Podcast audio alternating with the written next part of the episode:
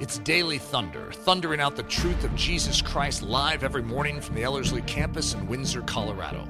To learn more about our discipleship programs or to support this podcast, visit Ellerslie.com. Now, here's Eric Ludy. Good morning, everyone. It is a Wednesday edition of Daily Thunder and still the quarantine season. And I have a burden this morning that is very acute. I had to get up very early this morning. I had two different prayer times that I was leading. One was at 5 a.m.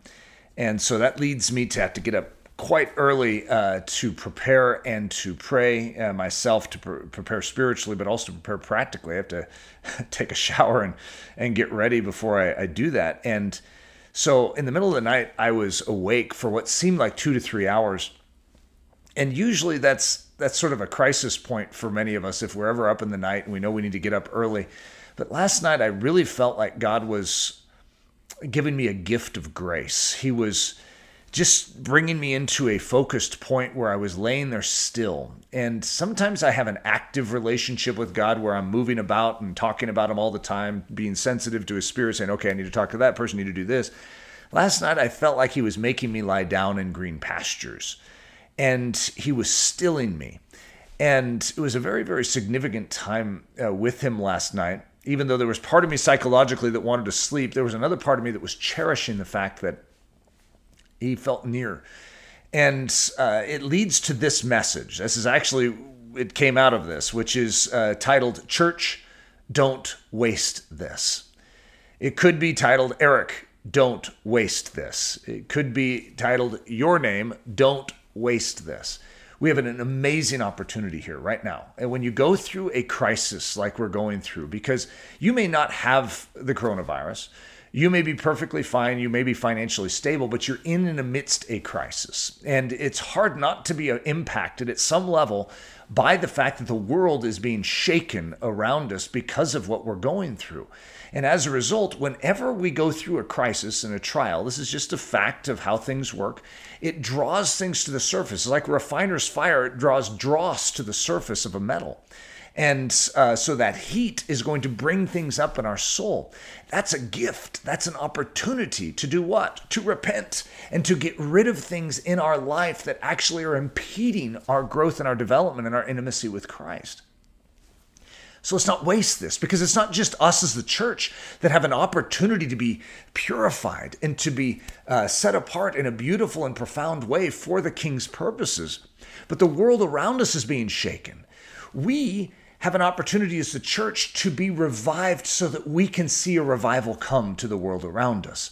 But it starts with us as the church. And so we can't waste this opportunity. This is golden for us to be able to effectively agree with the Holy Spirit in our lives as believers and as the body of Christ, so that we are sharpened to be sensitive to the world around us, which is in desperate need of truth right now.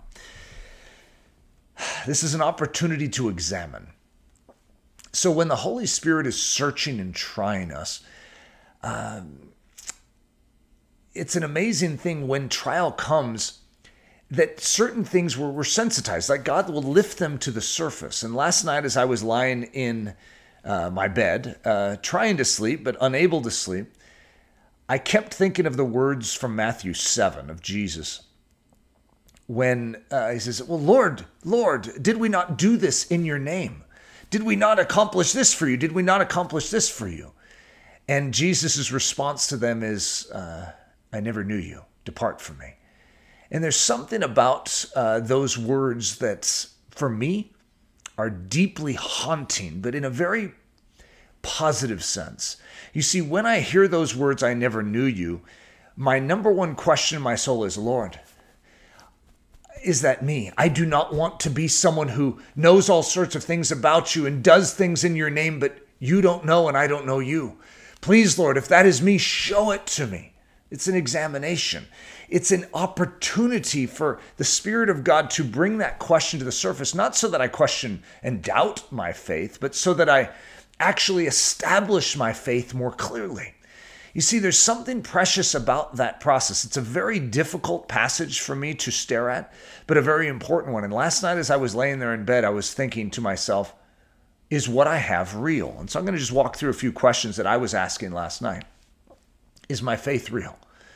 Now, I talk about faith all the time, but is it real? Is it real? Do I have the genuine article? Because I don't want to fool myself.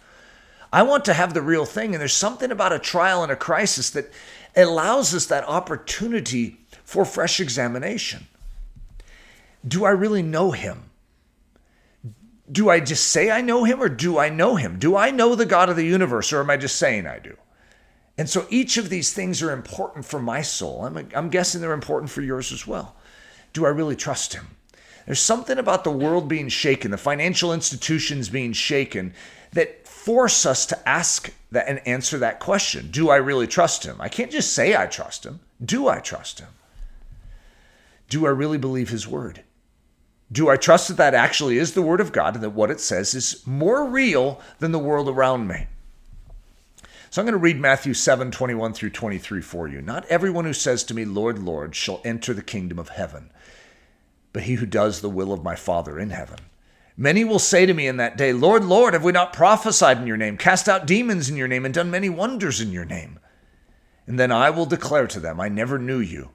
Depart from me, you who practice lawlessness. Oh, I don't want to be that guy. You see, we have an opportunity right now to not be that guy, to not be that character in that situation, in that scenario, hearing those words, because we are here right now with an opportunity to repent, to actually say, God, I desire you. I don't want to live a false version of Christianity. There's a lot of falseness in modern Christianity. And I think the Spirit of God wants to purge it out of our midst. Church, do not waste this. Eric, do not waste this. Mark, do not waste this. Joe, do not waste this. Carol, do not waste this. Jen, do not waste this. Whatever your name is, put it in there. Do not waste this amazing opportunity to freshly be convicted by the Holy Spirit, to be brought unto a place of repentance, unto purification, that we may have no blockage in our relationship with God, that the living God may flow through us as his body unto this dying, needy world right now. So here's a list of questions for us. Is there pride in me? Now, why would a crisis bring out pride? Well, it's shocking how it does. When we go through trials, we are shaken, we are unsteady, and as a result, behaviors that are latent will come to the surface. Priorities that are latent will come to the surface. Who we really are comes out, and that's what's oftentimes said around family. When you're around family, well, you know who you are really comes out. Well, in a crisis, the same is true, and who you are really comes out. But if what's coming out of you is not the life of Jesus, the fruit of the Spirit, that's an opportunity. I know you could say, well, that's not, what do you mean an opportunity? Try and put a positive spin on it? Yes, I am. I'm putting a positive spin on it. It's an opportunity for repentance and unto a clear relationship with Jesus Christ. Don't fake it. If you have pride, that's not a good sign, right? But it is a good sign that God loves you too much to allow you to live in pride without convicting you. So when you see pride in you in this season, repent of that pride. Is there anger in me? I've recognized over the past couple weeks frustration. It's like a strange level of frustration.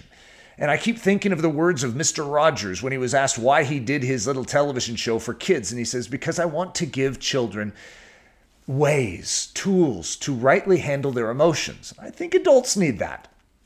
I think we need to know how to handle pride. We need to know how to handle anger, lust, fear, insecurity, selfishness. We need the tools that God has given us in his kingdom to know how to rightly deal with these things. There's a flesh way of dealing with circumstances, and there's a spirit way. How are you handling anger? Are you giving way to it, or are you turning it? It says, be angry and sin not, which means there's a positive way to use it. There's a spiritual way to use it.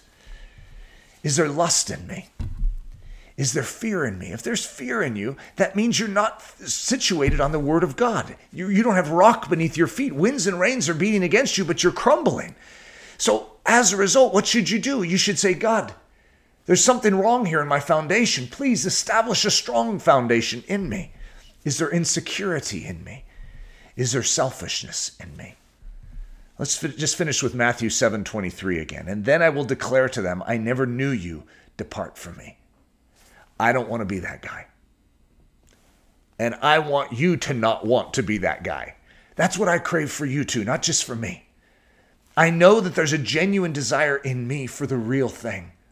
And if that desire is in you, foster it. Fan it into flame this morning by allowing the Spirit of God to search you and try you. And if he finds anything, don't hide it, don't justify it, don't coddle it, don't excuse it, but allow God to deal with it.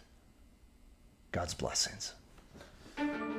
Daily Thunder is a listener-supported production of Ellerslie Discipleship Training. At Ellerslie, we are laboring to rouse the Church of Jesus Christ out of its lethargy and build brave-hearted Christians for such a time as this.